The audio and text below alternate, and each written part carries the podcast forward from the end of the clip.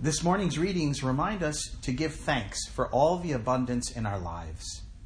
God tells the Israelites, When you have built fine houses and live in them, do not say to yourself, My power and the might of my own hand have gotten me this wealth, forgetting the Lord your God, who brought you out of the land of Egypt, out of the house of slavery. Paul exhorts the Corinthians to give as you have made up your mind, not reluctantly or under compulsion for God loves a cheerful giver. And when a sole leper returns to give thanks for being healed, Jesus asks, Were not ten made clean? But the other nine, where are they? Was none of them found to return and give praise to God, except this foreigner? So the message is clear give thanks and never take for granted all that God has given you, for you did not achieve it on your own. We live with such abundance in this place by almost any measure we might use. So maybe it's kind of easy for us to give thanks on this day, that sense of plenty in our lives being so apparent. And yet, dig a little deeper and you will find its opposite scarcity. There are parishioners who will be alone today, maybe even some of you sitting here this morning. Others in our community will sit down to a feast with loved ones, but in their heart will be an empty chair marking the presence of someone they loved so much and lost. And a few of our St. Luke's folks may honestly see little reason in their life for giving thanks. They are hospitalized, depressed, angry, or generally disappointed at how their life turned out.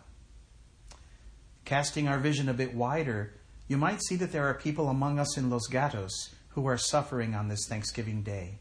Even in their wealth, they feel something missing in their lives. And then there are the homeless who live around here, some friendly, some mentally ill, some at the end of their rope, most in need of our help. The other day when it rained, one of our food pantry regulars, wet and angry, shouted at me on the corner of University and Main, Hey, Ricardo, when is the church going to open its doors so the homeless have a place to be sheltered? I'm going to sue your church. Mm. If you allow yourself to think about it, these are just dark times, period. The hurricane that was followed by another, then two earthquakes, then another hurricane, then raging fires.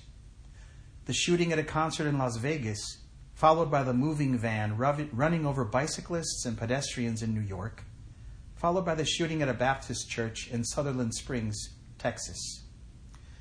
The politics that have torn our country in two making us suspicious and resentful of one another. I won't even telescope out to mention the world's tragedies or climate change, but you get the picture. Why the hell are we giving thanks at all, despite our abundance, when the world is such a mess? How dare we? This is how we dare. We give thanks this day and always, I hope, because even in the darkness there is light. Even in our, loneliness, in our loneliness, our missing a loved one, our despair, God loves us, and so do others. We are surrounded by love, personal and impersonal. Did you know that there is probably someone in the world whom you have never met who is praying for you today? Whenever we pray for the homeless, those who've lost loved ones, for victims of disaster, for the lonely, we are insisting that we belong to each other and we must care for each other. Just as you pray for these things, so others pray too, and your particular distress will be mentioned somewhere in the world and offered up to God. All those little sparks of light rising up in prayer through the darkness that surrounds us. The pastor of the Baptist Church in Sutherland Springs, Texas, Frank Pomeroy, lost his 14 year old daughter in the shootings that day. In his first sermon after the attack, he emphasized the power of light to triumph over darkness. We have the freedom to choose, and rather than choose darkness as this one young man did that day, I say we choose light. Today, Araceli Martinez Ramirez will speak at her church in Houston. I read this in today's New York Times and I paraphrase. She lost her home in the hurricane even as the government considered ending the visa program that allowed her and other young immigrants, the so called dreamers, to stay in the United States. Yet, even with deportation as a possibility, the government came through. FEMA provided aid that allowed her family to buy another home. U.S. Citizenship and Immigration Services renewed her visa, allowing her to stay. And at a time when anti immigrant rhetoric seemed to have hit a fever pitch, dozens of people she didn't know reached out to help. They sent food, clothing, couches, refrigerators, and more.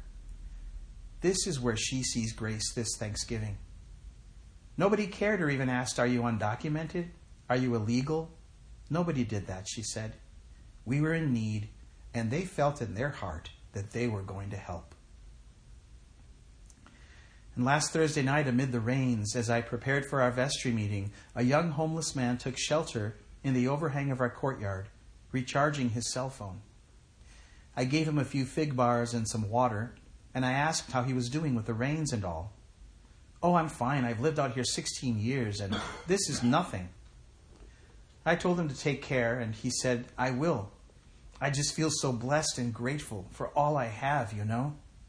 Thank you for this church and for all you do for us. I am blessed in so many ways.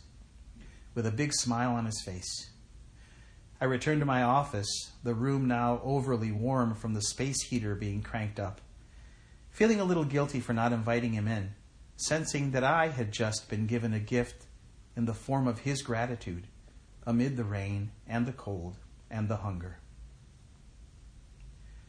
Do not give care, do not give thanks carelessly on this Thanksgiving day, as if you are the source of all the good in your life, as if by some trick of the mind you can simply blot out all the darkness that surrounds us and focus on just the joy that is before you. Give thanks carefully knowing that to do so is to insist that the light of love and caring you hold in your heart will never be snuffed out by the darkness. Give thanks carefully, knowing that to give thanks for all you have is kind of an empty gesture if you don't do something with that gratitude and abundance you have, and lift up another still sitting in darkness and lack. Lift them up into the light of hope. Give thanks with all your heart. And if you don't already know how, teach yourself to be the light whose glow will guide others in this coming year, so that when we come and gather together here next Thanksgiving Day, there will be just that much more hope in the world. Happy Thanksgiving.